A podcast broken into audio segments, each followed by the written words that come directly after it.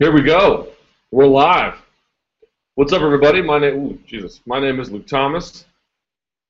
Camera's up in my grill. There we are. Uh, my name is Luke Thomas. This is the live chat. I'm back. I've been gone for three weeks. I've been on vacation. I haven't even been in the country, but I'm back now to do this live chat for you, for me, for the entire mixed martial arts community.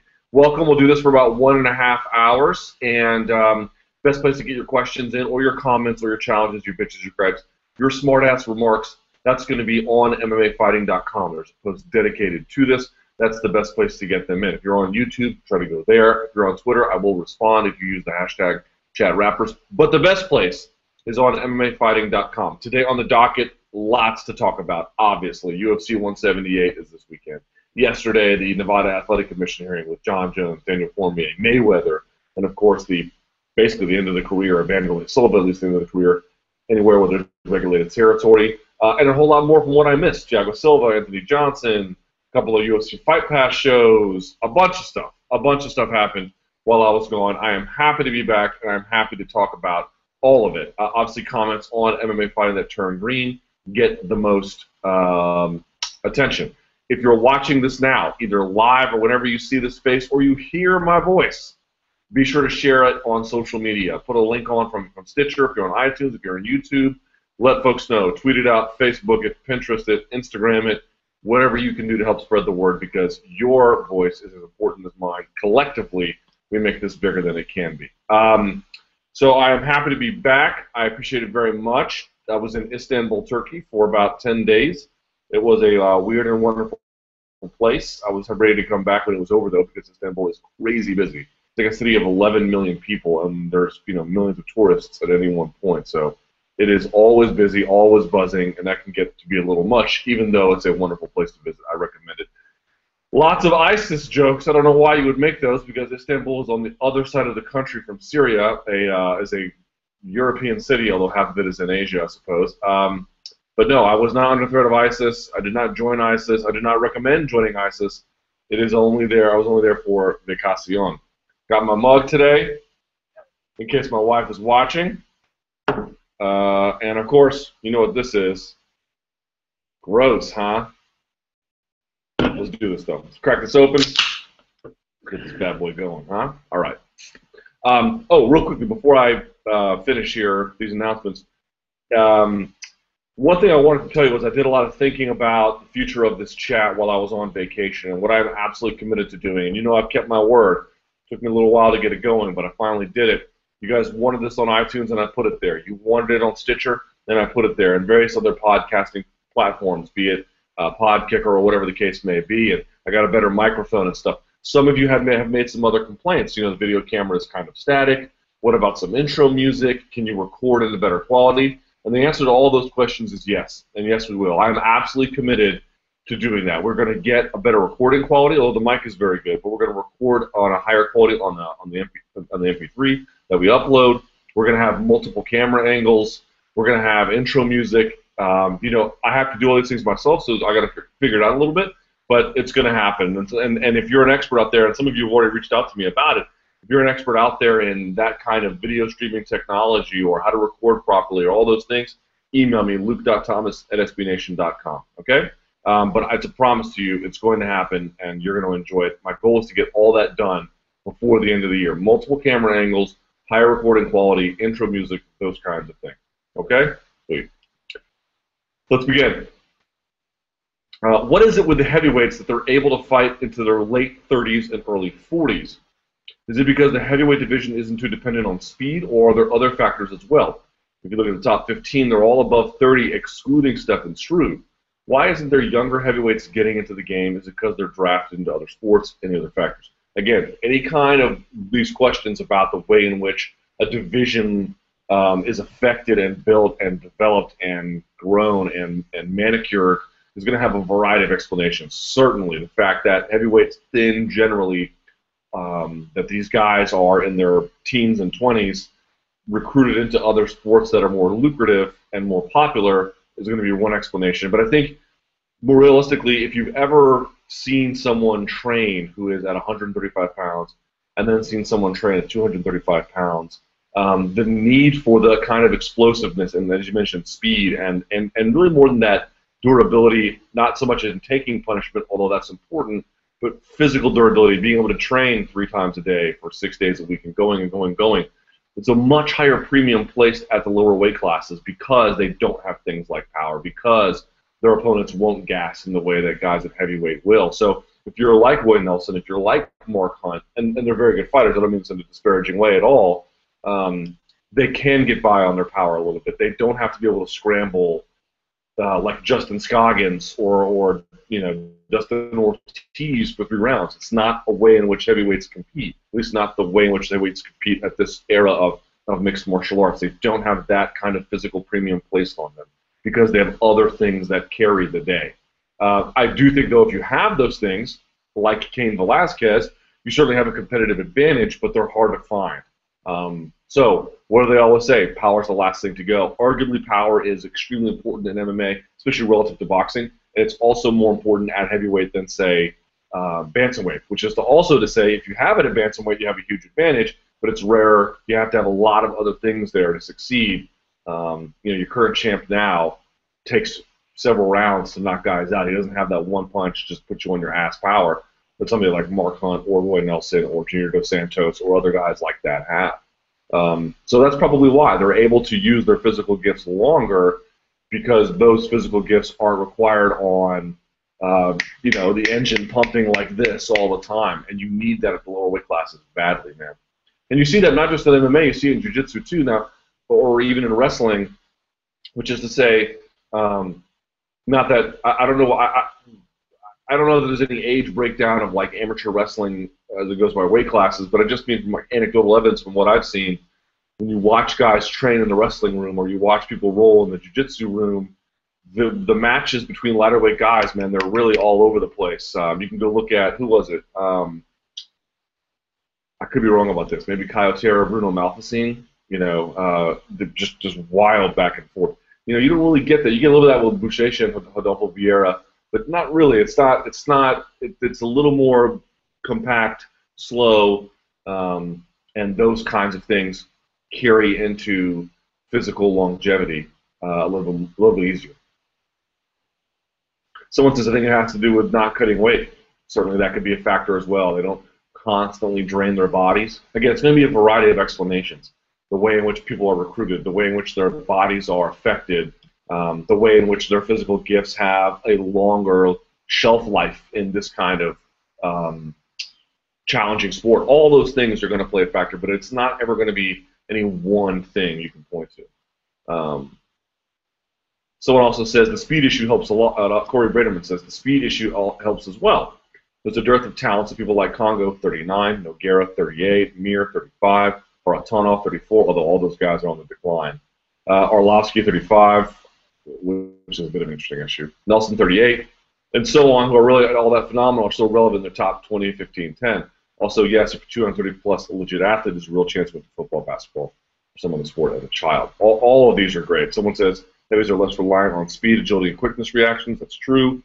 Um, and then someone says also the age also excuse me age also comes from the fact that heavyweights in combat sports generally aren't easily replaced. Most people at that weight are obese, not athletic. So if many of them are already going into other sports, the old don't get picked off by the young. As you get lower in weight, you have more athletes to choose from. That is until you hit a line like 125, maybe. All right. Someone says, with all the talk of UFC pay-per-view buys, are non-cable buys considered? I'm a cord cutter and have ordered pay-per-views via my Roku. I'm just curious as to how much of an impact this has. Um, I would like to verify that. I do believe if you paid full premium price for it, uh, no matter the format, you count because that's actually purchasing a pay-per-view. Um, I could be wrong about that, but I'm pretty sure that's correct. It's not just if you bought it from the MSOs, DirecTV, uh, um, Time Warner, something like that. I think even if you buy it from UFC.tv, that counts because you're paying the full premium price for the product. Could be but even then, I'll, here, here's the point though. Someone says he's a cord cutter. The demographic that the UFC appeals to, men, particularly young men, 18 to 34 or even 24 to 49, they're not heavy cord cutters. These are people much more likely to watch sports, which means they're much more likely um, to not cut cords. In fact, I saw the other day, I think AT&T came out with a package. You could get HBO Go, Amazon Prime, and like super super fast broadband for a year, for like 40 bucks a month. And I was like, that's a great offer, but until you get me live sports, like cord cutting simply is not an option for me. And it just doesn't. I, it's just not there, you know. Um, and Fight Pass sort of bridges that gap a little bit, but not really. You'd miss all the Fox Sports One cards. You get the pay-per-view stuff. There's a lot of content you simply wouldn't be able to get. So um, um, I'm not sure where I'm going with this because I'm, I'm meandering a little bit. But I guess the point being is, oh right, cord cutters as such. I purchased stuff from UFC pay-per-view or UFC uh, UFC.tv but not very much. It's it's relative to the, the rest of who's purchasing. I would venture to say it's probably a very very small portion, but certainly I can look into it if the UFC is willing to divulge that information, which I doubt they are, but certainly I can, I can look into it just the same.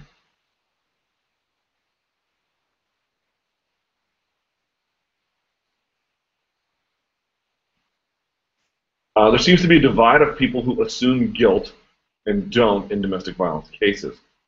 Oh, here we go. This ought to be good, right?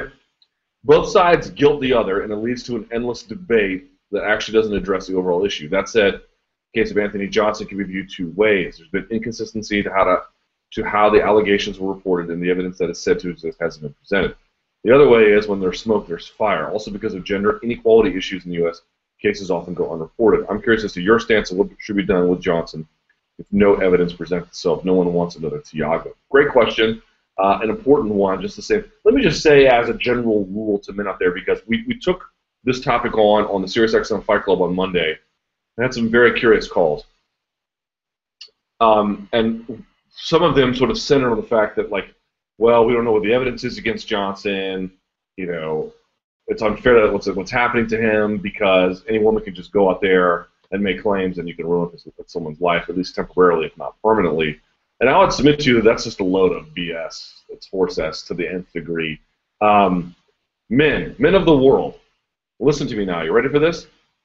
Um, you want to avoid trouble like this? Find a nice, normal woman, which is, by the way, the overwhelming majority of them, and don't hit her. And you will most likely, and by that I mean 99.9%, have no problems yes, there are evil people in the world. Yes, there are some people who are disturbed and will um, make accusations against you, and they will bring trouble to your doorstep even when you don't deserve it. So it's, from a statistical standpoint, those things happen, but it's unbelievably rare. Okay, it's super rare. I had it happen to somebody I knew one time, and I've met a lot of women, and even then the case was a little murky. Um, it's real simple to stay out of trouble. Find a nice, normal woman don't hit her, and you will never have to worry about this from a statistical standpoint. I'm sure there are counterexamples. There will always be. But people worried about like this this at any point a woman can go to the authorities and drag you into court or jail is just a paranoid fantasy among partial misogynists. It's really not the case. Okay? Sort of. Now, as it relates to Anthony Johnson, um, here's what I would say. Listen, if he's innocent, uh, he'll get his chance. If this woman is reporting things falsely, and it's proven to be that case, I hope she suffers under the most tremendous penalty of the law. And, and I really do believe that. I feel like if you bring charges against somebody uh, to in a in a um, in a uh, false way, in a malicious way, in a way to damage them, strictly for the sake of damaging them, irrespective of actual fault, you deserve to be prosecuted to the highest degree that the law can prosecute you because you're a terrible person. Um, but the UFC is in a very different position. It's not about whether or not they value women in a particular way, although that should be, I'm not saying it's irrelevant, but it's not the most pressing consideration here. The biggest one is we don't know what the truth is with Anthony Johnson. Eventually we will find out. And it sucks if he is innocent that he has to suffer in the interim. However, if he is guilty of the things to which he is accused, you know, the UFC puts him out there as if to say, well, listen, innocent until proven guilty, it would be a horrible look if he actually is found guilty and they let him compete the whole time. The UFC is doing the right thing by indefinitely suspending him, not cutting him, letting this process play out because they have to protect their brand. They have to protect their letters. If he is found guilty or, or made to look bad even through some sort of process of innocence, um, and he is attached to their brand and had competed the whole time, that is a disastrous look for them a disastrous. And this whole idea, of, well, he hasn't been found guilty of anything. That that's the case for everybody who's arrested. You're always innocent until proven guilty. That's irrelevant. It's irrelevant. It's not about whether he is actually guilty or innocent. It's about letting the process play out and protecting themselves by distancing themselves in the interim, which is exactly what they did. It was exactly the right call. Uh, I think they completely botched the Thiago Silva situation, but they're getting this one right. I feel for Anthony Johnson if he's innocent. It's unfortunate that this thing has happened to him if he's innocent. But if he's not, and the UFC went ahead and pretended like it didn't exist and booked him for fights, that would be fairly substantial damage to the brand, one which they are currently not in a position to absorb. Someone says, I think the UFC made the right move. The indefinite suspension gives the UFC time to think on it, see whether any, any new evidence may emerge. They messed up with Thiago, deciding way too quick to bring him back. They took it slow on this one, and rightly so. Certainly, I could not endorse that anymore. Uh, uh, a prudent, thoughtful take that doesn't go too far in cutting him, but doesn't allow him to compete and creates a distance between Johnson and the brand is exactly what they have to do, and is exactly what they did, and it is exactly the right move to make. One says, uh, I didn't get a chance to see anything. Thoughts on Chris Honeycutt and his performance last weekend? If you guys saw them, I, I was on, as you know, I was gone. I did not get a chance to see it. Um, I'm looking forward to seeing it. I, I saw the result that he won, but I don't, I didn't visually take a look at it. This is a long one. Thoughts on Wanderlei's career? No doubt that Wanderlei Silva is one of the most entertaining fighters of all time, but does the fact that he ran from a drug test make you look differently on his career? You know what's funny is you had all those commissioners grandstanding yesterday, like running from a test is worse than failing a test. I'm not so sure that it is, and nor was it explained why that it was. They just sort of said it was over and over emphatically, as if it was self-evidentiary, and I, I, I don't know, or self-evident, I should say and I don't know why that's the case, but whatever. Assuming that they believe that, um, his career is interesting, man. You know, I've talked about it on this chat before in a different way, which is to say, getting into the fight game, um, you come in, especially these elite guys, and, and certainly Wanderlei has been elite for a very long time. They come in full of vinegar and piss, man, and they make a roar. And um, but you leave on a stretcher, man. You leave having the young ones chew you to pieces. Uh, it's very, very hard to exit the game in a glorious way. Um, George St. Pierre has come about as close as anybody in our lifetime, and even he, I thought, lost that Hendricks fight.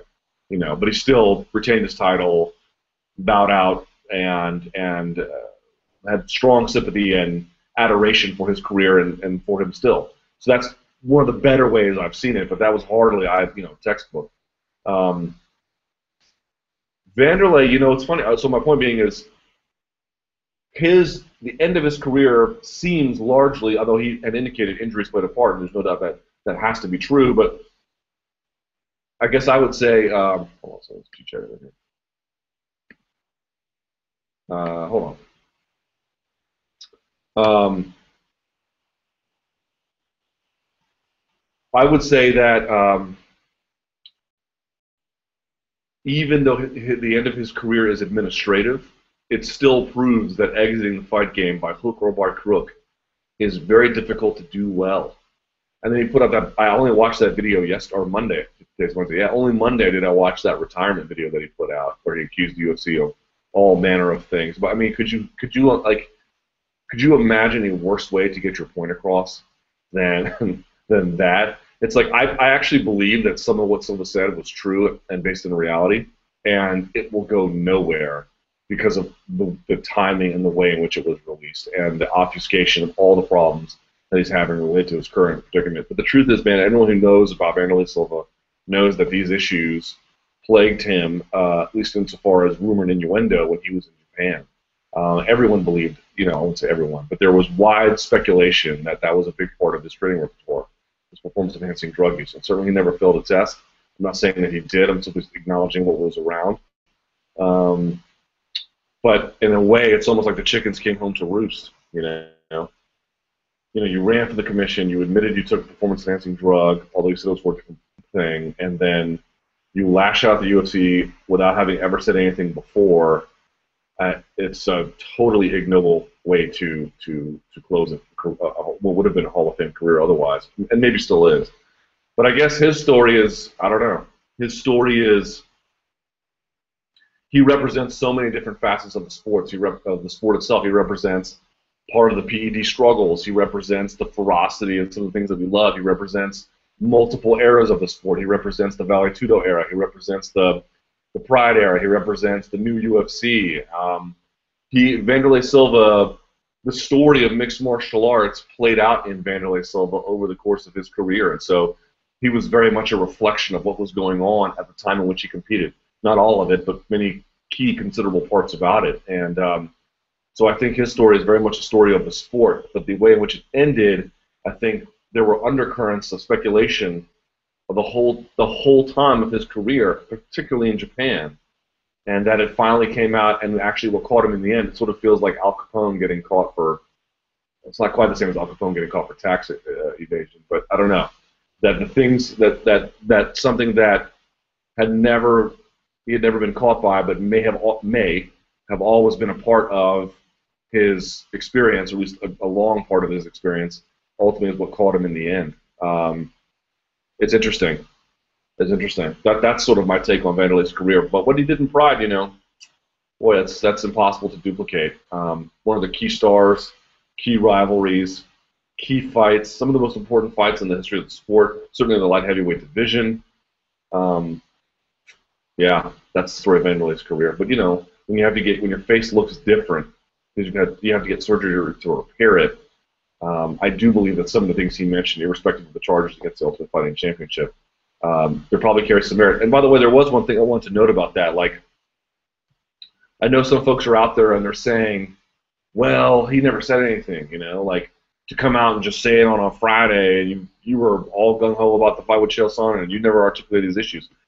I, I, am sympathetic to that viewpoint. I, I think it's a fine argument, but the argument is a little flawed too, because if you get guys that constantly do it well in advance, in real time, like Rampage Jackson, like Tito Ortiz, um, and to a lesser extent, uh, um, uh, you know, maybe in a more cagey way, sort of like Randy Couture, well, they, they just call you a crybaby and a loser. So, like, when is the opportune time, if you're a fighter, to criticize the UFC? How do you do it? And who do you got to be for that to stick? The most I've seen is with George St. Pierre. His reputation was basically sterling. And even then, there was pushback. So this idea that well, Wanderlei never said anything, I agree with you. That that makes accepting whatever he said very very difficult, especially on the heels of this terrible um, fall from grace that he's experiencing. I there I would not question that at all. But the argument that well he never said anything is belied by the fact that when you do say things in advance, in real time, you're still dismissed. So there's a little bit of a problem there in terms of how grievances against the Ultimate Fighting Championship are uh, received by the fan base and by others. And I mean, you know, you want to talk about a way to not make an impact. That's the way to do it, Wanderlei. Someone says, um, running is worse than failing because running from a test is a direct attack on the authority of the commission. So is taking a drug. They tell you you can't do it. Taking one is giving them the finger. The, the, all, all of them are a uh, attempt to subvert the regulations by which they put before you. And I suppose if you submit to the test, you know, that's slightly more uh, committed to the process. But even then, not if you've taken masking agents like many of these guys have. All of it is subversion. Someone says, just wanted to hop in and say that I'm happy to be called Donk again, told to stay frosty. That's what I'm here for. Thank you for joining me. Heavyweight division. The heavyweight division is a fun uh, mess right now with no clear-cut hierarchy of contenders. Do you think we'll, who do you think will be next? who do you think will be next in line? Miocic probably. I definitely think Miocic, if he beats Junior Dos Santos, will be put up. Um, if he wins against JDS, 100%. Does Mark Hunt need one more, or do you think he just tried to give him a title shot already? Definitely needs one more, but I can understand um, if the UFC is shorthanded, they can make that work. Would Struve be right there with a good performance? No. With his health issues and his layoff, they're going to want to see a body of work that he puts together before they move in that direction. Um, has a win over Overeem lost its worth over the last two years? Oh, has it ever? has it ever? My God.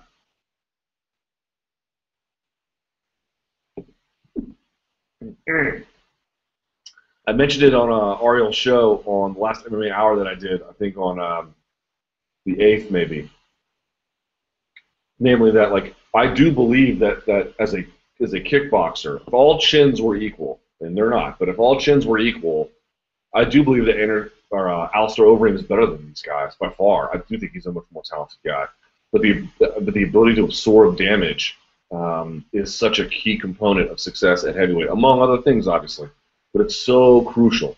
It's so inherent to success. And if you can't do it, or it's been compromised, and you used to do it, and you develop a certain way of fighting around that, you're in trouble, man. You're in trouble. And um, I don't know what he's going to do. I don't know if he can beat Struve. I mean, I, well, let me take a step back. I know that he can beat Struve. I don't know that he will. I don't really know what it, the ability of Overeem to do well is not in question. The ability of Overeem to do things consistently most certainly is. Uh, let's see. How do you feel about the video Wanderlei released and his reasons and accusations? Again, sort of covered that a little bit here. Um, I just want, if you're going to come out and you're going to say all these things that you never said before, God, did you pick a horrible, horrible time and way to do it. Um, unbelievable. I will say one thing he said that I hadn't thought of that I thought was a fair point. I don't take back what I said about Renan Barão that he didn't fulfill the terms of his independent contract with the UFC um, as an independent contractor, and so therefore not paying him, I, I, was not terribly upset with. On the other hand, I did think that Wanderlei made a good point. Now he was wrong; it wasn't six months; it was seven months. But fighting three times in that because they need you for that kind of calendar, I'm, I'm relatively sympathetic to that. I thought that was a decent point that Wanderlei made. It wasn't about himself; it was about somebody else. Then he got dragged out and did and paraded as this loser who had let everyone down. I, I can see why um, Wanderlei had was upset about that. Uh, whether he's trying to use that as a reason for how he came across on the Ultimate Fighter and whether that's fair is a separate argument. I'm simply saying, as the argument I made to you guys about Renan Barão not getting paid, I thought Wanderlei's twist on that was at least worth acknowledging and sort of undercuts my argument a little bit, although not at the end. Like, I mean, if you sign the contract, like it may be an unreasonable term, but you shouldn't be agreeing to unreasonable terms. Now, that leads to another debate about um, So someone had said to me, well, of course Renan Barão would want a rematch. Why wouldn't he want a rematch? He just lost his title. He wants a rematch. Why, why should he be complaining about that? Complaining about the rematch seems to me, um, no, I don't think he'd be complaining about the rematch at all, but maybe the timing of it was not necessarily ideal. Certainly that was part of Wanderlei's claim that he has a certain way he likes to do things. I would say that someone of that caliber and that age had probably earned the right to have things like that on his schedule Remember, with the UFC, the train is always leaving the station, and yet they have so many guys on roster. I think so I read only 25% fight three times or more a year. The rest don't. And, and I'm I'm betting that the 25%, although they didn't get a chance to go this far, but um, if you're popular, they need you more often, especially in this year when you've got Weidman injured, Velasquez injured, Pettis injured, and and Jones injured, and everything else. You know, they need you out there constantly, constantly, constantly. That is, that is a difficult thing to do. It's a very, very difficult thing to do. So, um, but you know, as it relates to Wanderlei making the argument, it's just like, oh my god. Uh, also, how do you feel about his fine and lifetime ban? Um, fine, I have no issue with. Lifetime ban, I guess. Uh, what I mean, I don't really care. Uh, I understand you don't avoid a test, with the amount of times Chael has cheated and been caught, does it not make sense to ban him as well or Bellator? That's the other thing. What is worse, running from a test or going before the commission, failing a test or having issues with them anyway, and then going back and doing it again in an even more flagrant way. All, all of that is giving the finger to the commission. I don't sort of see one as more materially um, a bigger issue than the other. Remember, the, the, the, Nevada Athletic Commission will always grandstand when it counts and when it matters to them. You had Mayweather going in there being like, well, "We were smoking fake pot, and that saw you, that scene you saw was totally edited for TV, which, by the way, throwing Showtime completely under the bus, which I thought was hilarious. And then making up this cockamamie, ridiculous excuse. I mean, yes, I'm sure some of that was edited for dramatic effect. I'm sure all of it was true, or a key chunk of it. And he's going in there and just saying it's all fake. And they're going there, well, Mr. Mayweather, you've certainly acquitted yourself nicely. Coincidentally, you have two more fights you intend to fulfill for your Golden Boy or I should say your Mayweather Promotions, a Showtime contract, that brings Vegas a lot of money when you compete at the MGM Grand. So we're going to say, you know what? Thank you so much for your candor and willingness to come before this commission and say such uh, illuminating, uh, exculpatory things. God bless you. Have a nice day. Now, you two pushing each other on a stage, we're also not going to railroad your fight, but we're going to make it look like we're real mad at you. Ah, yes, but this 38 year old man who um, has formally retired from fighting, yeah, we're going to ban you from competing because it doesn't cost us anything to do that.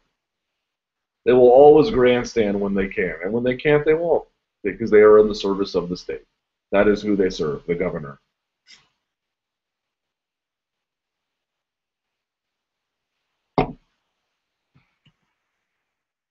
Um, all right. Someone says, um, so 70K being 35% of his base pay for what would have been his next fight. Granted, it wasn't Mayweather money, but it is way above the norm. Our comparisons against other mainstream sports, which we've established in MMA, isn't fair. Um, I don't want to get into that. We've talked about that a lot. Let's wait till fighter pay is back in the issue again. You know. whatever. Someone says um, KJ Gould, in fact, said seems uh, that Wanderlei's punishment seems inconsistent um, a little bit versus the comparative wrist smacking they gave giving Vitor Belfort, who's a much worse documented offender. Yeah, you mean to tell me you know you're going in there telling a bunch of uh, at best strained truths, um, crying, you know, crying in front of the commission after you've already popped positive one time? What's worse, running from a test or doing that? I, I, again, I fail to see materially how one is worse than the other. They're both pretty bad. Nate's return. Do you think that Nate returned under the same terms and conditions of his old contract or his higher pay of the reasons he came back? Um, I have not heard that he got a new contract. I cannot confirm that, but I have not heard that this is a new deal. Uh, it may be, but I don't. I've, I'm. That's not been clear to me. Nick Diaz, I think, got a new deal, but I don't think that Nate did. Um, but don't hold me to that uh, or is higher pay. One of the reasons he can't or is uh, Rafael dos Anjos too much too soon. No, I think that's probably the, the right kind of fight that he wants. High level contender um, on a roll. Guy just beat Ben Henderson. If you can beat him, you can do a lot of things. So I think it's exactly the kind of opponent that, that Nate Diaz would get up for. Not you know some guy uh, between five and ten. He wants guys between one and three. Well, says Lorenzo has already confirmed that the contract hasn't been altered whatsoever. Yeah, there you go. Um, which I believe, actually. Unfortunately. I guess at some point he just gave up. You know, again, my stand on Diaz was that if he was willing to accept these terms, uh, and by those I don't mean the terms of the contract, I mean the terms of not competing, um, then that was a stand that I, you, you know, he, he that, that that there's nothing wrong with that inherently. Like it's arguing, well, he should fight. Well, if he doesn't want to under those conditions, even if you sign him, and thought they were made in bad faith, he shouldn't have to. But you know, I guess he didn't care that much in the end. You make it the Cormier Jones community service hours. Cormier gets half the amount of community service as Jones, 20 hours. And it's eligible to be done in San Jose, whereas Jones has to do 40 hours, all within Nevada. Um, yeah, well, I don't think it's great. Uh, yeah, here's John Nash. Contract hasn't been changed at all, and he didn't get a bonus bump or any other discretionary locker room bonus. There you go. So, you know, if you're going to make a stand, I certainly understand that, and I, you know, quote unquote, support you in a sense, but, you know, what's he going to do, I guess? Uh, all right. So for Jones, yeah, that was interesting. Uh, on the one hand, I certainly see a case to be made to to flesh out responsibility. I can see certain cases where um, uh, a stare down could go poorly and one person was clearly more at fault than the other, and then it's worth sort of examining that and then and then handing out punishments on that level. But um, this seemed to be one where the parsing of that was like the most moronic exercise ever. Well, he put his head on mine first, and I decided that that wasn't great, so I pushed, and then the other guy saying, "Well, that was, you know, you can't put your hands on me." So I, I mean, this this was, I mean, like you're both completely and entirely culpable for this monstrosity in different ways and in ways not so different at all. Trying to parse it out as like, well, what is the value of putting your forehand on mine versus a push versus pushing Sholler out of the way? it's just ridiculous. Like they both probably deserved an even amount of punishment. Maybe Jones slightly more, but I don't even think so. To me, it's basically 50-50. Um, you know, Cormier has pushed opponents in the past. Uh, Pat Cummins, one of them. I like both guys, you know. Um, but, you know, I, I just thought that exercise was like, oh my God, like, can we please get over this already? Just him, and give the community service. It will affect Jones a little bit, right? Because um, he has to do this during his camp. So if I were him, I'd just knock it out right away. I'd find it something to do super quick, do it now, and then go back and then train, find a way to train in Las Vegas, bring people with you, and, and figure it out, man. Because I would not put that off at all. Or you know, or maybe do it at the very end. It's of like your media tour on Fight Week or something, right? But um, yeah, it's it's certainly a competitive advantage for Daniel Cormier at, the, at a very minimum.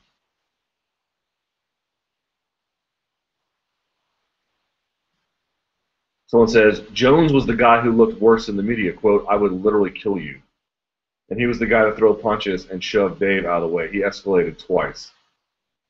I don't know. I mean, maybe. By the way, Jones always looks worse in the media. Fair or unfair, he always looks worse in the media. That, like, especially against Daniel Cormier. That's not particularly like novel thing for him.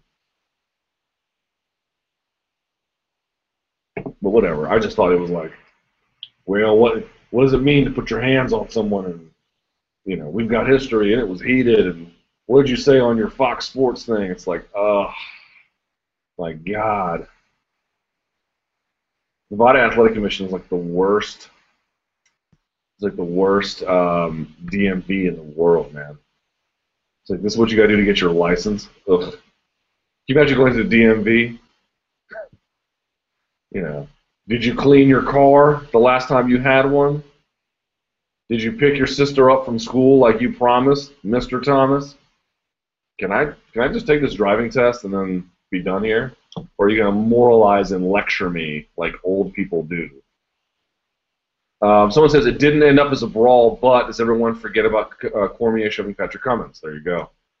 That was unprovoked. It was also likely staged, but the whole history of bullying thing seems a bit too convenient. Again, we're just getting into like how many angels fit on the head of a pin. They're both culpable. Hand them out either similar or identical punishments. And let's just be done with it. It's that whole thing went on so long. Uh, vacation. What is the one story in MMA you were itching to cover but didn't because you were on a well-deserved pre-baby vacation with your wife? Question. Um, that Thiago Silva thing. Boy, was that mishandled. I mean, whoa, was that mishandled. Um, hard to imagine how you could have done that worse, except leaving Thiago on after the video comes out. That, I mean, literally coming on national TV, defending him by by saying, "Well, I know more about the situation than you." Does that mean he knew about those videos? I can't imagine that they, he did because if he did, then he wouldn't have said that. I would imagine but you're bragging that you know more than everyone else, but yet there's a whole other side of the story that you don't that is in no way exculpatory. In fact, it's damning. Um, so I don't quite understand that at all. Moreover, like in the in this Ray Rice climate, you have to be super careful about everything, which should be the case at all times, but is the case now. And and bringing him back, you don't really need him on your roster. I mean, I suppose that like you do if you have all these shows, but you don't otherwise need him. He's not like you know Saint Pierre or Silva or something. Um, and you know, following what happened, I mean, like it was so it was so badly mishandled, so badly mishandled. Um, like I said, I thought they got Anthony Johnson right. I thought they uh, I thought they did a good job with that, and they're doing a good job with that. And maybe they learned from the Thiago Silva one, but like, you know, saying, well, I know more than you, and and then even saying like, oh, if there's video evidence, you know, that changes things.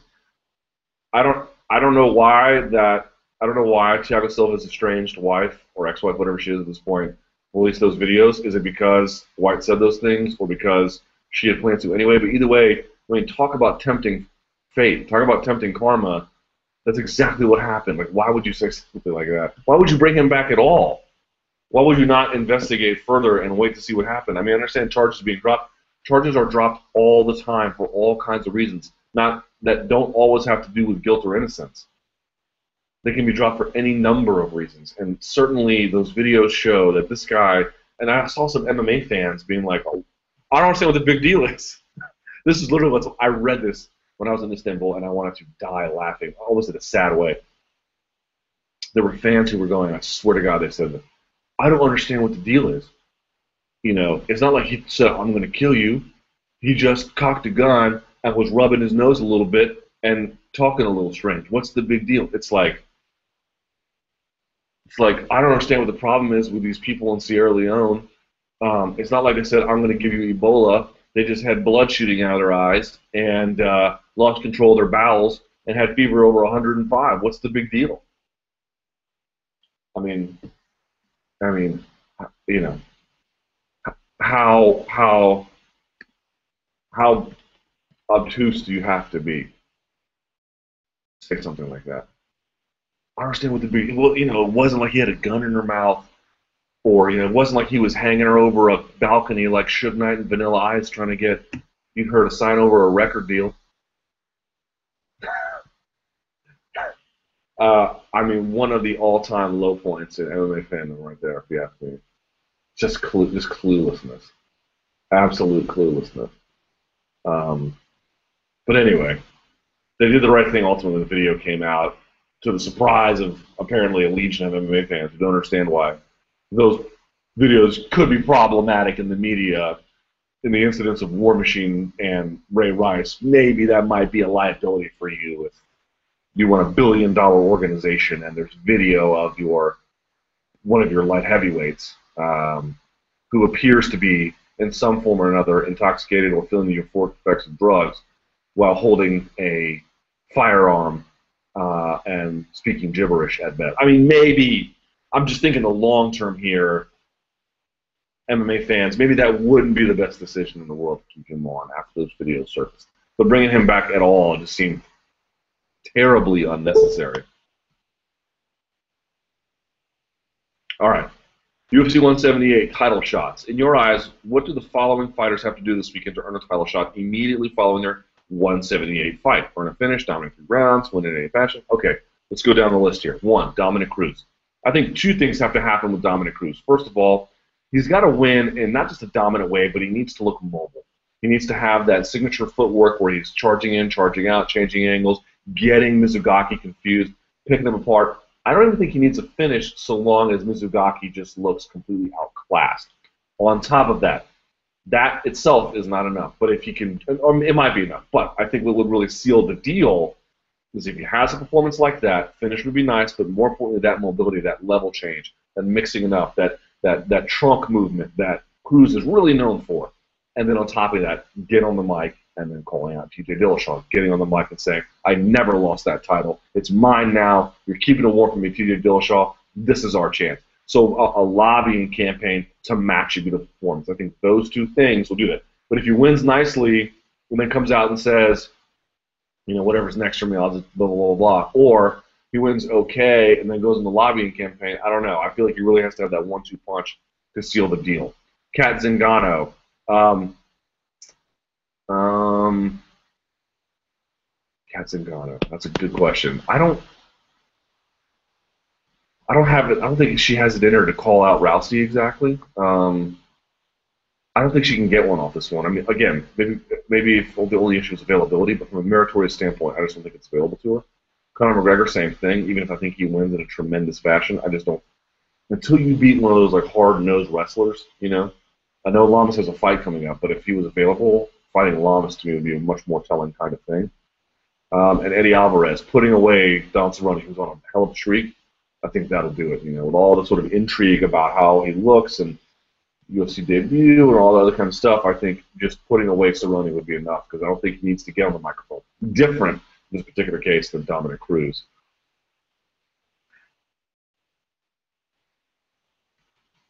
Pushing McGregor too fast.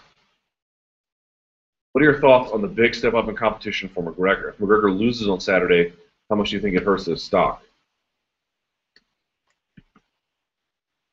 Uh, let's see, hang on.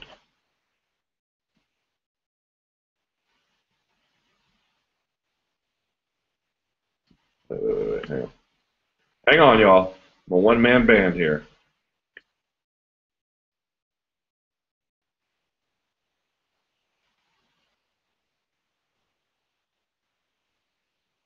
Uh, okay. No, I actually feel like Conor McGregor is one of the best things the UFC has ever done, to be honest. Um, I look at Conor McGregor, even if he loses on Saturday, as like, do you want to see what happens when you have someone who is ready to be a star and a promotion who understands everything he needs to fulfill that, and the two get together and they work along? That's what Conor McGregor is with the UFC right now. I have nothing bad to say about the way in which the UFC has promoted Conor McGregor, has treated Conor McGregor, has made fights for Conor McGregor. I mean, for him. I don't mean for him to win necessarily, but you know what I mean. The the various people he's put in front of him, the cards on which he's fought, the way in which the card placement worked, all of that. I think all of that has been done exactly correct. I have not one. I mean, you could nitpick at the margins, I suppose, but uh, from a general macro perspective, Conor McGregor has been handled expertly, and Conor McGregor has treated his own career expertly. Um, and I don't think if he loses, that all backfires. Uh, it certainly doesn't help the momentum, but it, it's not like it goes away what he's producing, the, the enthusiasm that is there. He has youth on his side. He has the ability to self-promote on his side. He is clearly has demonstrated some level of ability to compete at a very high level. How far we don't know. Certainly Saturday will tell us some some indication. But the Poirier matchup is interesting to me, and I'm firmly in the camp that, that is going to win. I don't don't rule out the case that at all. I respect Dustin Poirier tremendously. I enjoy talking to him when I've covered UFC events. He's a very very nice guy from humble beginnings who has made um, a very successful career for himself. And I think even if he loses on Saturday, he'll still have some great wins ahead of him in this division. And listen, he may surprise everyone, including me. But the way in which they're building up Conor McGregor, I think what they see is that we've got this guy who is already, you can take him out the wrapper and he's a promotional dream come true. That is not their issue. Their issue is he has some skill building to do. Um, now, one of his losses via promotion is to this guy who's competed all over Europe, particularly Cage Warriors, who's got a real gimmicky style. He's one of these like Masakazu Imanari guys who, if he can't get a sub right away, particularly on his leg locks, he likes knee bars and he likes um, heel hooks, then he can be pounded out. He's got a really suspect record. Uh, the other one, not so much.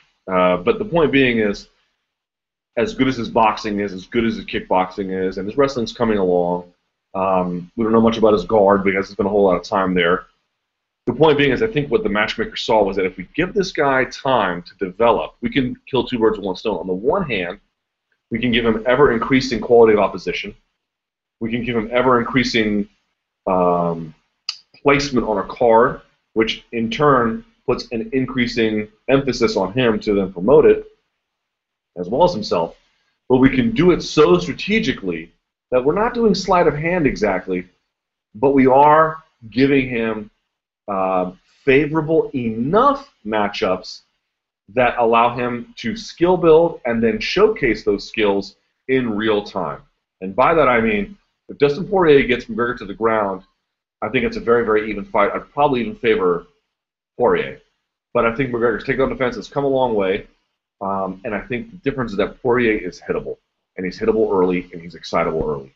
And McGregor feasts on guys like that if if Poirier is is to beat McGregor, it's to take him late. It's not to barnstorm him early. That would be a disastrous thing to do. And I'm afraid that's what Poirier might do. So, like, do I think that Poirier can beat McGregor? Absolutely. Jab, cross, stay out of the way, stay out of trouble, no crazy moves. Have a boring first round if you have to. Slowly turn up the heat in the second round, and in the third round, that's when you barnstorm him. But coming out against him in the first round, barnstorming him is a horrible idea, and I'm afraid that's what Poirier likes to do. He's so excitable. I, I, I am certain that in his mind he can absolutely beat Conor McGregor, true or untrue. And so my point being is, if you look at the guys who he's fought, you know, uh, from Brimage to to Holloway to um, and to now Poirier, it's a steady climb in overall quality of opposition. But they've always given him guys that if he fights correctly and uses his ability, he should be able to beat. That won't always be the case. Um, if they had just rushed him, let's say, right like I think Justin Scoggins, by the way, the hype I, I, I'm I'm guilty of this. Kind of outmatched his ability. He's still sort of putting it all together. I think he'll eventually be one of the best flyweights ever, if not a title holder. But he's still got some work to do. For McGregor, man, they have timed it perfectly. And maybe the injury was the best thing to help him form in terms of slowing things down and not trying to rush it. Um, and that you know, a rehab, you can do a lot of skill building, not just in getting your knee back ready and the integrity of that knee, but in terms of just sharpening up everything else and everything else. I think that really is a, a true, actual thing. And so for me, um, losing on Saturday would be problematic, but not catastrophic. And a win, I don't think he gets him a title shot, but it puts him in a number one contender spot, certainly. And also, the other thing it does, like now that McGregor has headlined his own card in Dublin and is on a main card here on a pay per view, like he's ready to do all the media stuff. He's ready to do um, get in front of cameras and talk to the fans and and and do a, a, radio tour on the phone for five hours a day, five days a week. You know, in the five the five days leading up to an event, he can do all those things, which is a tax on the mind that other guys aren't capable of, of handling, at least not very well. Um, he can do it flatly, easy, no problem. Um,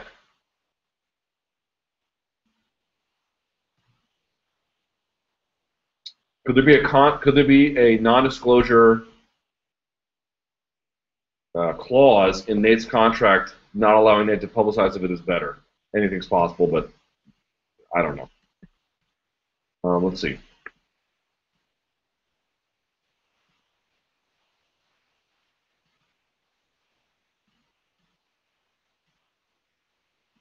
Someone says, "What do you think of Kang Kyung Ho versus Michinori Tanaka?" I have not seen the undercard for that yet.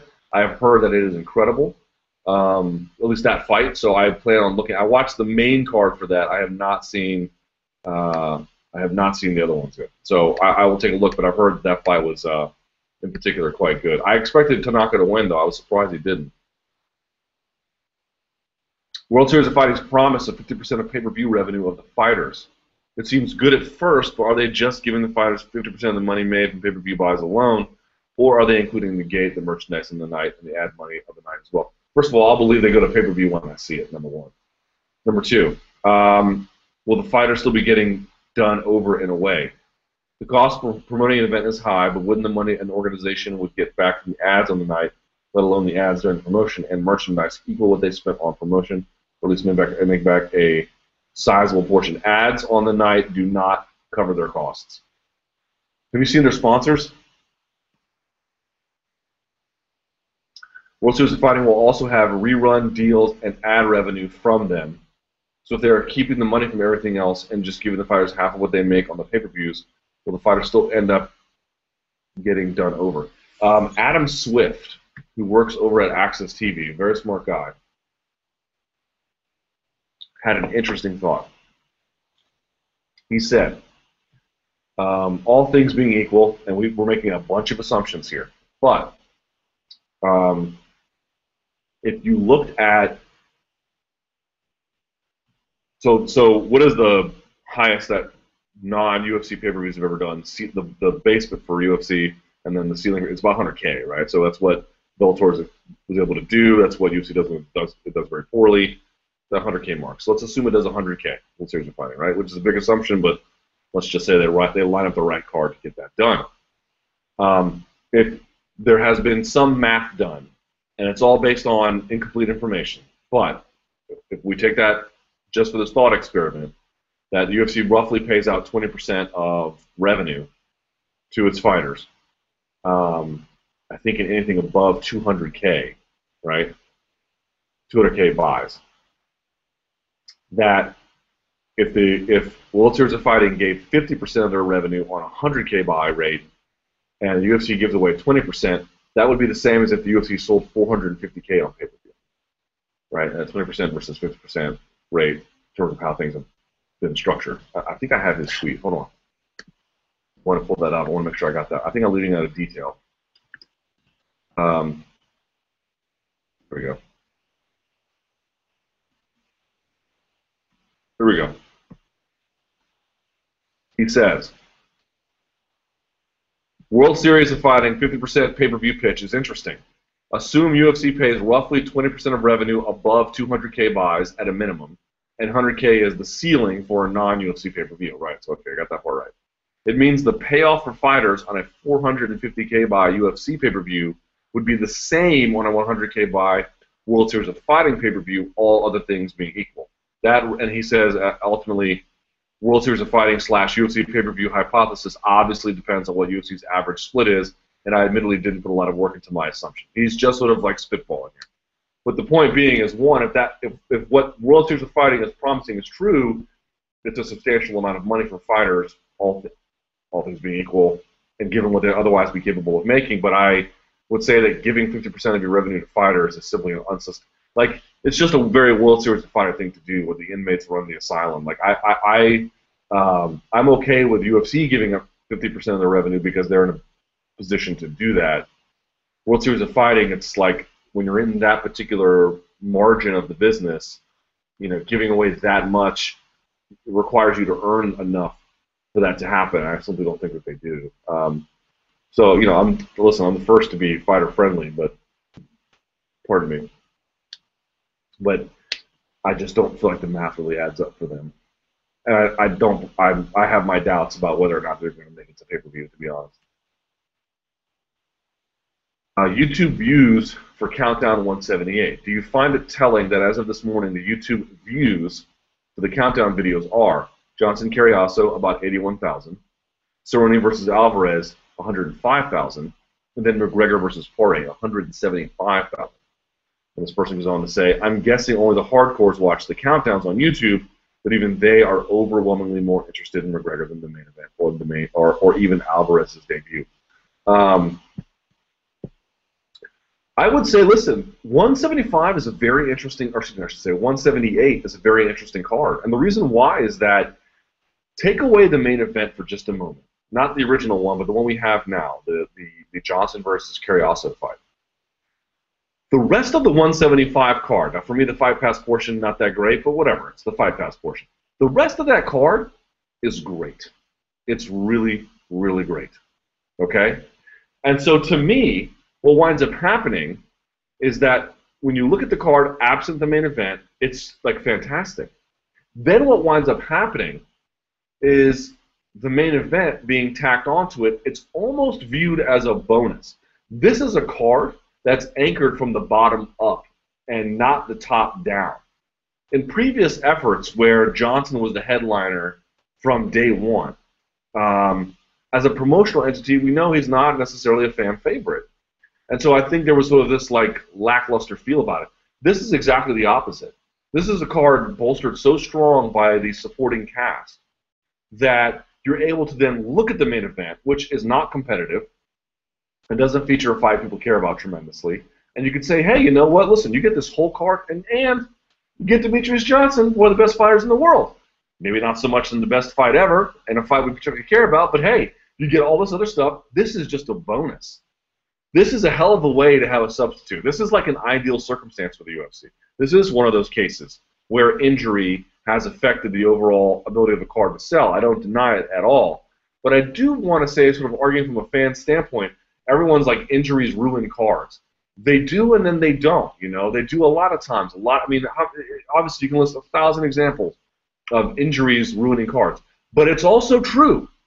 It's also true that if you accept the idea that a certain number of fights every year will be blown out because of injury, and you create cards to uh, counter that as an insurance policy when injuries do happen and you lose the most anticipated fight of the year in Jon Jones versus Daniel Cormier, you still have a high level of enthusiasm um, for an event because the rest of the supporting cast has made a lack an otherwise lackluster main event simply a bonus fight that we get to enjoy without much consternation. Now, I don't dispute that this fight will, this event will do less than what Jones Cormier will do. I don't think it'll do catastrophically low, um, and and I think you'll have sown the seeds of loyalty and fan sentiment by building such a strong supporting cast, a memorable night, and then placing Demetrious Johnson in a role where I know we had all talked about him like, oh man, how's he going to cover for Jones Cormier? The truth is he can't. But if he gets out of the way a little bit, lets the rest of that show do the talking for him, like McGregor Poirier, like Alvarez Cerrone, and many other fights, Dominick Cruz, the return of Cat Zingano, a bunch of things. Um, Romero, Tim Kennedy, then he gets to ride along a little bit rather than being the guy who's sort of leading the charge and letting fans say, "Oh, I'm disappointed." It's a much better way for things to go and prove that injuries they can affect cards. There's no doubt about it that it will. But was the card ruined because of an injury? No, it was not. You see Robbie Lawler as being more or less competitive in the Hendricks rematch. I wonder about that. On the one hand, my in- inclination is to say yes. On the other hand, I do wonder how much the bicep injury affected Hendricks the first time. I thought the Hendricks that fought St. Pierre looked much better, crisper, more aggressive than the one who fought Lawler. Um, even though the one who fought Lawler was still aggressive and had had a consistent level of output, I don't know. I, I, I'm I am I haven't thought much about it. I know that that, that the fight has now been uh, pushed forward to December 6th at UFC 181, but um, it's a good question. It's a good question. I certainly feel like Robbie. He's such a boxer, you know. I feel like he does need to mix it up a little bit, though. Um, and I thought he was getting torn up in the clinch. I wonder that's not necessarily Hendricks' strong suit. It's, you know, a lankier frame like Matt Brown, evidence that um, you can do things with it. That's not really Hendricks' frame, but I wonder if he saw something there that he can implement. Uh, someone says, uh, notably defending leg kicks. That's a great way to go forward as well. Um, but also, I think he was a little bit counterpunching with. I mean, he was and he wasn't, but there were times when he was counterpunching where he should have been going forward. Let's see. Michelle Waterson said, Luke, what do you think of her last performance, and do you think she's a star in the making? UFC is certainly pushing her that way. Um, I thought she looked great. She fought a totally outmatched uh, uh, opponent, but I am confident that she is as good as is advertised. Certainly would like to see more. She was absolutely, I mean, just abusing um, Tamada. Just, I mean, in a horrible way. But um, she's she certainly uh, she's the one the UFC is trying to spotlight. Which is interesting. Like the PR effort for Invicta has basically been taken over by UFC. Like they're the ones I don't get Invicta press releases anymore. I get, well, I do, I should say, but I get them from the UFC, which is, which I think you know can only help them. But it's an interesting thing that's happening there. Like I, I mean, Invicta basically exists to make sure that, I mean, it exists on its own terms. I don't want to be demeaning in a way, but certainly it's impossible to separate the idea that um, they're doing their own work for their own kind of thing, and yet also to make sure that there's a healthy crop of women available to then move to the Ultimate Fighting Championship. Um, I, I, suppose they're responsible for their own costs, but it's a, it's a weird spot that they're in. It's good work that they're doing, but how profitable is it? I, I have my doubts. Uh, look in the future. If you ever take another vacation, have you ever thought about having a guest host? Absolutely not. I, I'll tell you one thing. This is my baby, and no one's going to touch it. Sorry, ever.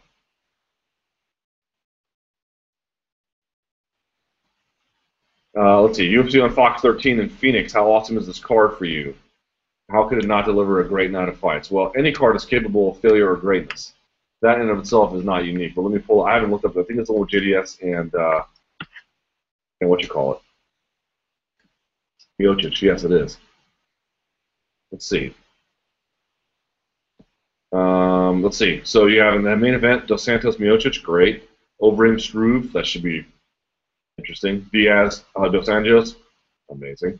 Mitrione Gonzaga, that should be short. Um, Formiga versus Moraga is good. Varner Dober, it's okay. Brunson Herman, it's okay. Ellenberger, Joe Ellenberger. Barberena, Saunders and Riggs. God, it's a Bellator fight. And then Entwistle and Birchak. Yeah, it's a great card. It's a great card. Let's hope it stays in place. Top 20. So, Luke, what about this whole Felice Herrig thing? I bet you're loving the season antics. Ha to think I was excited about the season. The fights will probably be good, but come on, what kind of load of trash? Your thoughts on it so far? Um, I, I'm a little bit in disagreement with everybody. I hold on, my wife just.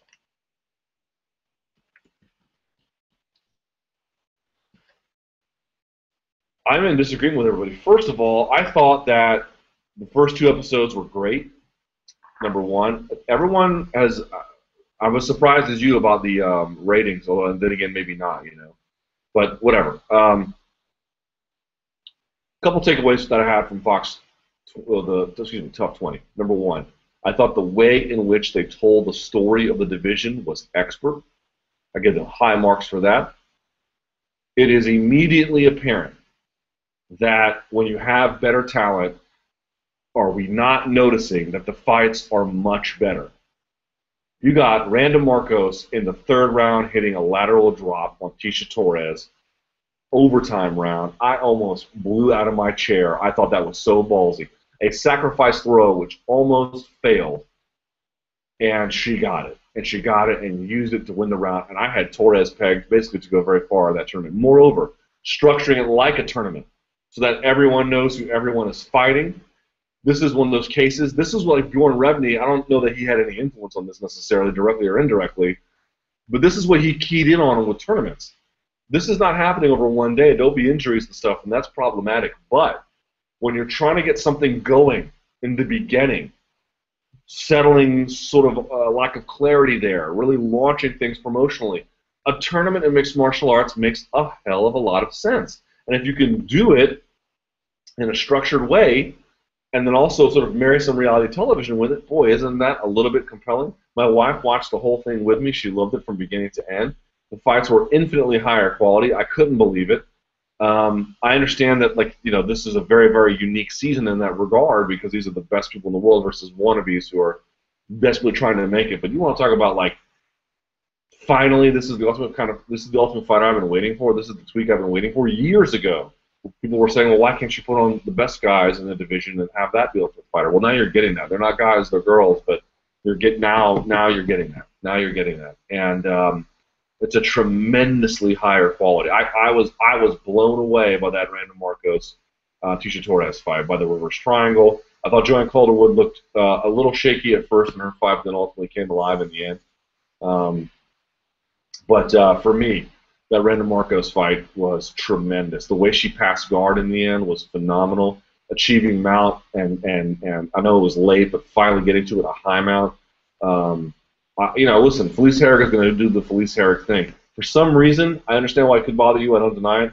I don't even really pay attention to it. I'm sort of like I'm so focused on the fights that I don't even really care. It doesn't bother me at all. And moreover, I thought that the individual stories that they told it going to uh, think uh, uh, maybe she's outside of Glasgow for Joanne Calderwood and going to, you know, American top team for Tecia Torres and going to uh, all these different places in Can- Windsor, Canada for Randa Markos and all these places that they went and show the stories of these people who were mothers, who lived overseas, who were wives, who were who lived in a gym, who were young women, who were older women, who were veterans, who were white, who were black. I thought it was tremendous. Fox Sports One and the Ultimate Fighting Championship absolutely outdid themselves with that. A fantastic show so far. Um, maybe the antics will spoil it in the end, but I can just tell you that the level of talent, the way in which they told the story of the division, and the fights themselves, for me, this is the ultimate fighter I have been waiting for. As for the ratings, you know, you put out so many, so many seasons with bad fights and forgettable reality. Maybe that's why you have bad ratings. I don't know. I don't know the answers. I also think that that Melendez and Pettis move the needle in the way that that that necessarily um, um, Rousey and, and Tate did. But I did see that DVR numbers for the show were really high, actually. So, which is the same case, in fact, for the last season. People looked at the ratings, they were like, oh, they're like 700,000. If you looked at the plus three DVR ratings, they were consistently above 900,000 that season. For, uh, for the not, not for the last, I'm sorry, but for the Ronda Rousey um, uh, Miesha Tate season. So, so keep that in mind. But for me, this is the Ultimate Fighter I've been waiting for. This is what this is why I want to watch. I, I, I don't I can watch low level fights if I have a personal investment. Do I know someone? Is it a teammate? Um, am I bored as hell on a Friday night? I got nothing else to do. Yes, fine. But from the from the top promoter in the sport, I do not have a tolerance or the stomach for low level fights. I just don't. That's just me talking to you. Maybe you do. That's fine. I don't. I absolutely do not anymore. It's completely been extinguished. I can only stomach for the UFC good fights. And I don't mean good as in like did it turn out good. I mean, are you giving me premium product? If you're not, I'm not interested.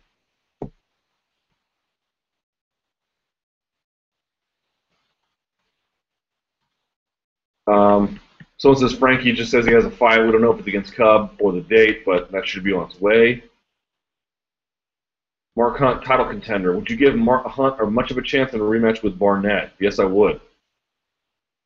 I didn't think Roy Nelson's takedown attempts were all that great, but um, I would. Yes, I would. Uh, but I also would give Hunt, you know, I, I God, what's the word?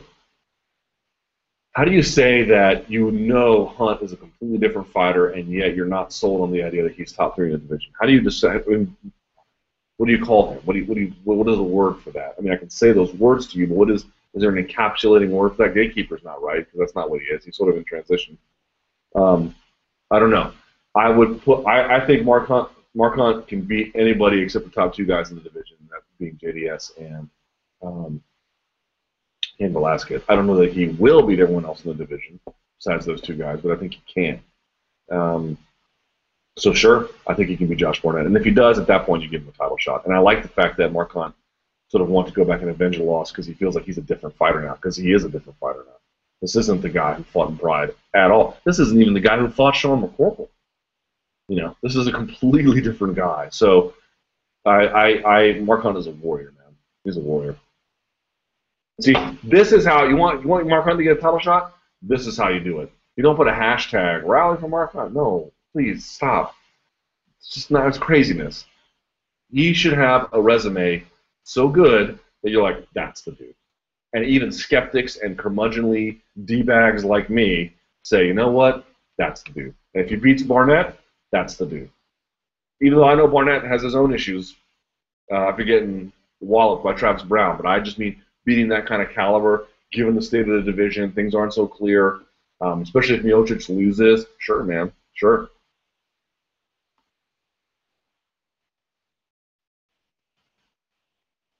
Well, this is a hilarious question. Look, the one thing that's become apparent is that Conor likes to say he will take someone's head clean off, or he says he will, quote, decapitate his opponent. With the Islamic State videotaping themselves decapitating U.S. and U.K. journalists, do you think the UFC should make Conor stop talking about taking someone's head off and decapitating his opponent? I'm not going to answer that question. I just wanted to read it because it's hilarious. Uh, Iron Chin. Luke, put in order the fighters who have the best chin in their prime. Here we go. Uh, boy, that's a good one. So let's see. I would, man, that's tough. Um, in their prime.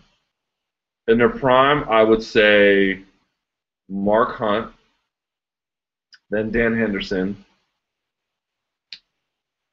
and this is all debatable, of course uh, Mark Hunt, Dan Henderson, Chris Leben, Roy Nelson. Although maybe you could substitute those two out. But I would go Hunt, Henderson, the other two are kind of interchangeable.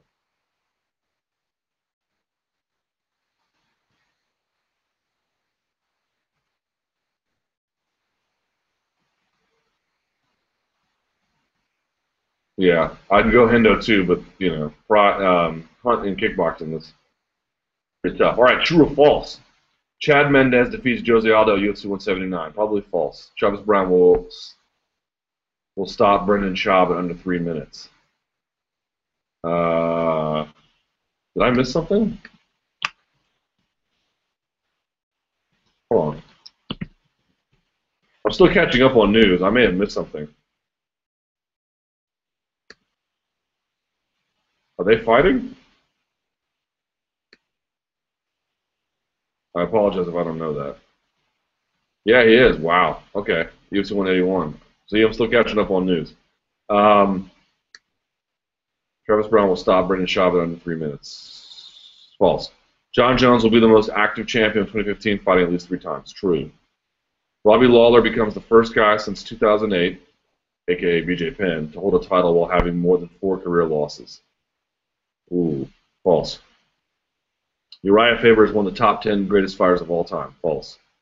The women's strawweight division eclipses the women's bantamweight division in popularity and interest. I mean, on an infinite timeline? I mean, maybe. Tito Ortiz will stop Stephan Bonnar. Believe it or not, true. Liam McGeary beats Emmanuel Newton to become Bellator light heavyweight champion. That's one of the most interesting fights Bellator can make, to be honest. Um, I don't know how I feel about McGeary's ground game, you know. I mean, I know he got that crazy reverse triangle, but Uh, Emmanuel Newton's underrated. I'll say it's true. I don't know. I don't know, but I'll say it's true. One more true or false. Scott Coker would love to have Wanderlei Silva on the Bellator roster. True, of course. He won't, but he'd love to.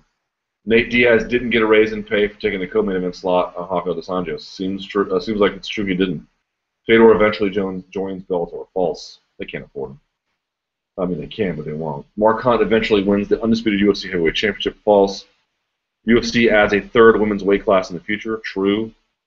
Rich Franklin never fights again in the UFC. Uh, true.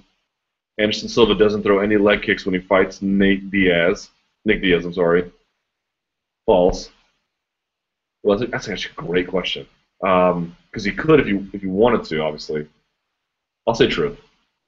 No, no, sorry, I'll say false. I'll say false. He does throw, but maybe immaterial one or two. And then UFC will eventually run over 100 shows per year. I'll say false, but Jesus, I never thought they'd run 50, so.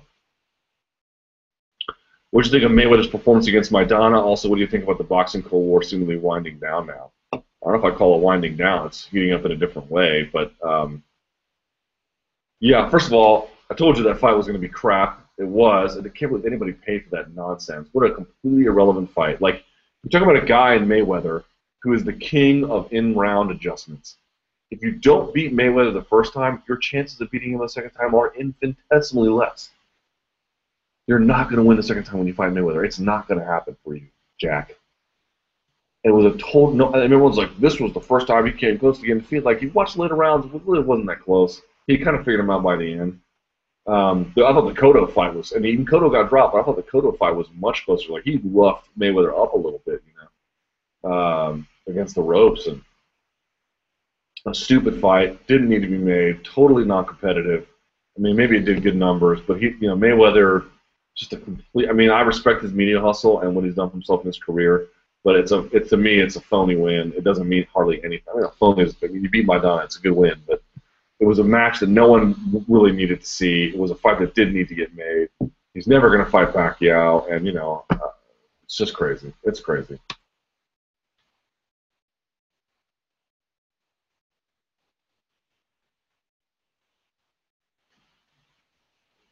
Um,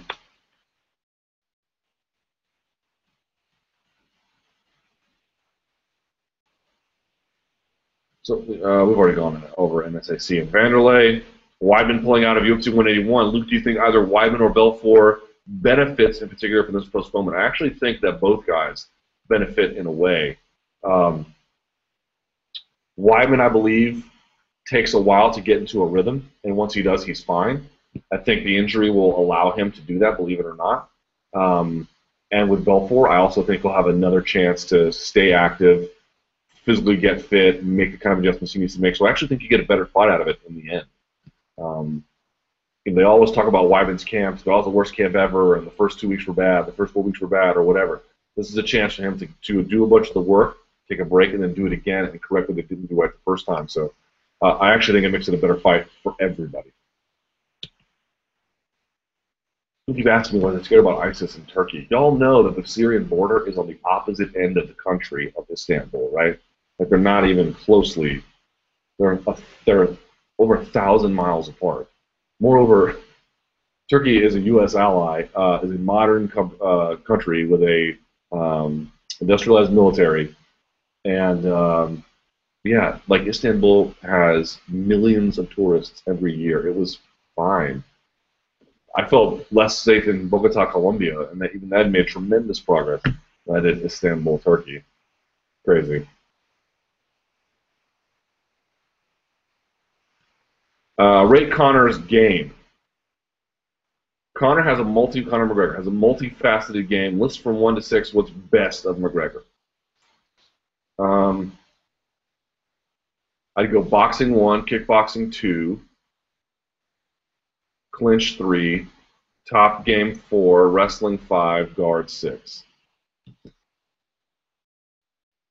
Champion suffering injuries It's been a bad year with injuries. Pettis, Velasquez, Hendricks, Aldo, Jones, and now Weidman again. Some of them, particularly Pettis, have been scrutinized for. Should we just accept these injuries are bad luck and part of the fighting game, or are these guys training wrong and doing something else to get themselves injured?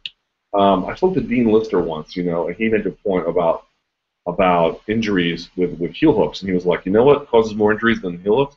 Takedowns. Takedowns cause more injuries. He's like, should we ban takedowns in wrestling practice? Should we ban takedowns and when you're preparing for a no-gi tournament? No, like that's you have to do those things. And yeah, you can pull guard, but um, you know, it's really not in wrestling you can't. And takedowns are part of it. You know? So the point being is, I think on some level we just have to accept the idea that the occupational hazards of elite prize fighting bring about unfortunate inability to consistently have the people you want in the places you want at the times you want. It's just something we have to give up. I do think though that Dana White is right in the sense that um, these guys had camps that were focused around certain fighters as opposed to all these guys being in camp together at the same time as a way to share costs. That would be more beneficial for the long term, but that sort of presumes that they make a lot more money than they do, and money doesn't grow on trees. So it's a little bit of both. Uh, true or false? Conor will leapfrog Swanson and Edgar for a shot at the title after he beats Poirier. No. There will be two title fights between fighters from Team Alpha Male and Nova União in 2015. Let's say true. Daniel Cormier will get a Nike deal. No. Chandler will fight in the UFC. Um, I don't know how to answer that one. I don't know. Wanderlei will fight again in another promotion. I'll say false. Dana will attribute the success of pay-per-view sales of 178 to Demetrious Johnson. True. Besides the flyweight champion, at least two fighters in the UFC from UFC 178 will fight for the title of their next fight, potentially, but probably not. There will be at least one brawl and a press conference in a way in 2015. I don't know about brawl, but there'll be some, some heated words exchanged.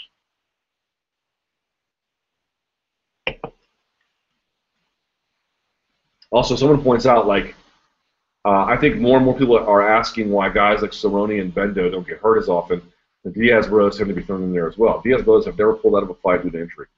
I think we need to accept the idea that we talk like we talk about durability as a character trait, and it's not, man. Look at guys like, for example, on the Redskins, like Jordan Reed. There, I just said the Redskins. I don't know if makes me racist or not, but whatever the case, the Washington National Football Team um, Jordan Reed, like a tight end, like a beast tight end. You got Niles Paul backing him up. And I know maybe you don't follow football or even even my team, but understand like the big controversy in DC is like, like Jordan Reed is this incredible guy when he's healthy, but he's always getting injured. And not the kind of way like RG3 had like bad things happen to him. Like a guy will just take a shot and he can't get up again. It's like, oh my God, Jordan, like again, 72 again. I honestly believe, I truly believe this, that I don't know what the medical explanation for it is, but it's a fact of medical science to me in my brain anyway, that some people's body and the construction of it, from the tendons to the tissue to the bones, they're just not able. I think like some people are smarter than others. Um, some people have um, different genetic components that bring out certain personality traits or whatever. I think from a construction standpoint, some of us are built in a way to to to not get injured as much or to heal quicker or whatever the case may be. I truly believe that, and there are some guys that just can't deal with it. In fact, I think it's most people that are that way. But you know, there are going to be guys who are elite athletes who can go really far and do things that will support you with their inability to stay healthy. Guys like Jordan Reed, guys like Anthony Pettis, strong affection for them. But other people who are doing the exact same things in training they are, or pretty similar anyway, and are having no ill effects whatsoever. That can't just be coincidence. And it can't just be training because the guys have been training for years and years with many different partners they may have best practices on safety, but even then, bad things happen. Guys twist the wrong way. Bad training partners do. Even good training partners make bad decisions. Things happen, and yet they never seem to have those problems. To me, that is a function of the fact that they obviously make great decisions about their training environment and who they put themselves around. It also speaks to me to some fact of medical science that we're not aware of yet that affects the way in which people's the architecture and the integrity of of tissue and bones and sinew. I, I I just don't know how else that can be. You can get such drastic, different responses from the human experience. UFC 178 versus UFC 100. If you're even comparing the two, you just weren't around for UFC 100, at least not in the way that I was. And I wasn't even in Las Vegas. I was watching at home, man. UFC 100 was so infinitely bigger than anything else right now even with Jones Cormier, it's impossible to overstate. You cannot imagine how big that was. You cannot imagine. Um, 178 is not even close to what UFC 100 was. Not now, not ever.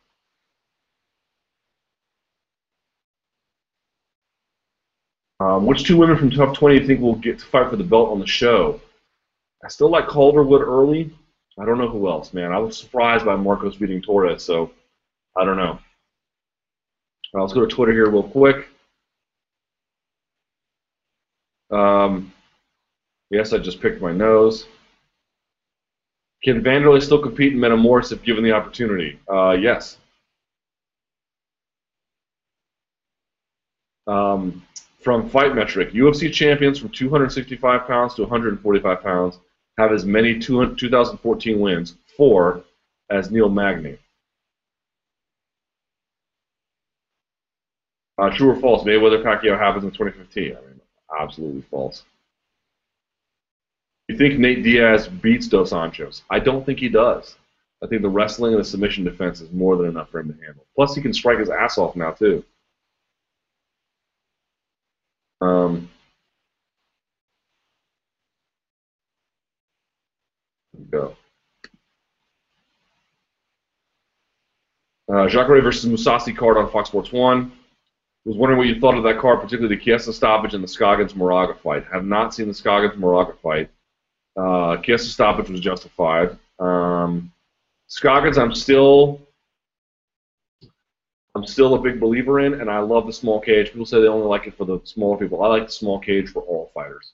That's what you need to force action. That's what you need to um, get the kind of finishes that I think fans expect and the fight deserves, and that what we're accustomed to seeing. I think that I'll never forget that Cro Cop Eddie Sanchez fight when Cro Cop physically could not like do anything to Sanchez. I mean, he won the fight. They landed some kicks, but he could not figure out a way from a footwork standpoint to corner Sanchez because the angles went from a went from a 90 degree angle to this wide open spot, and Sanchez was just, and then of course the the diameter between the walls was uh, um, so far. You know, he was able to just walk around, literally walk around like was, he was at a train station or something. Uh, and so to me, that's always made a really, really, really big uh, impact.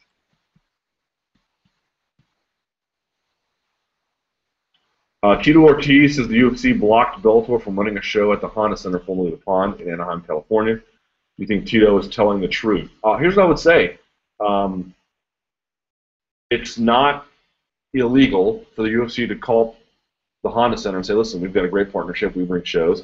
We'll have to rethink that if you begin to accept bids from our rivals, um, or perceived rivals anyway. And that's not illegal. That's perfectly acceptable business for them to do. UFC is known for playing hardball, so is it true? I don't know. Tito Ortiz could be full of crap. I don't know. But would that be surprising? No.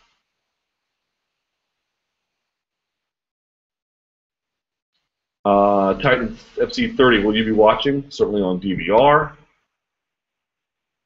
Bigfoot's chin off TRT. Do you think Bigfoot's last fight has proved that TRT improves your chin? No, I think certain punches landing in certain ways at certain velocities affect it. All the research on chins is partly about construction and partly about the neck um, and partly about the, the, amount of force cost to whip the head a certain way, um, or even if you have it on the temple, right? But like there, there's a biological reason why some chins are better than others. And then when they say you're born with it, again, it's not it's not a character issue. Everyone likes to make, oh my God, he's got a great chin. What what you know?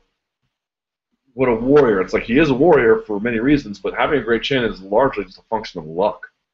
It's just luck. Like, were you born with it or were you not? Um, now, certain other forms of durability are a little bit different, but that one is just innate. And um, no, I don't think anything's changed. TRT could not possibly affect the biomechanics of that. So with this Cormier, it carried them the exact same way, which he did. All right, let's do one more, and we'll get out of here.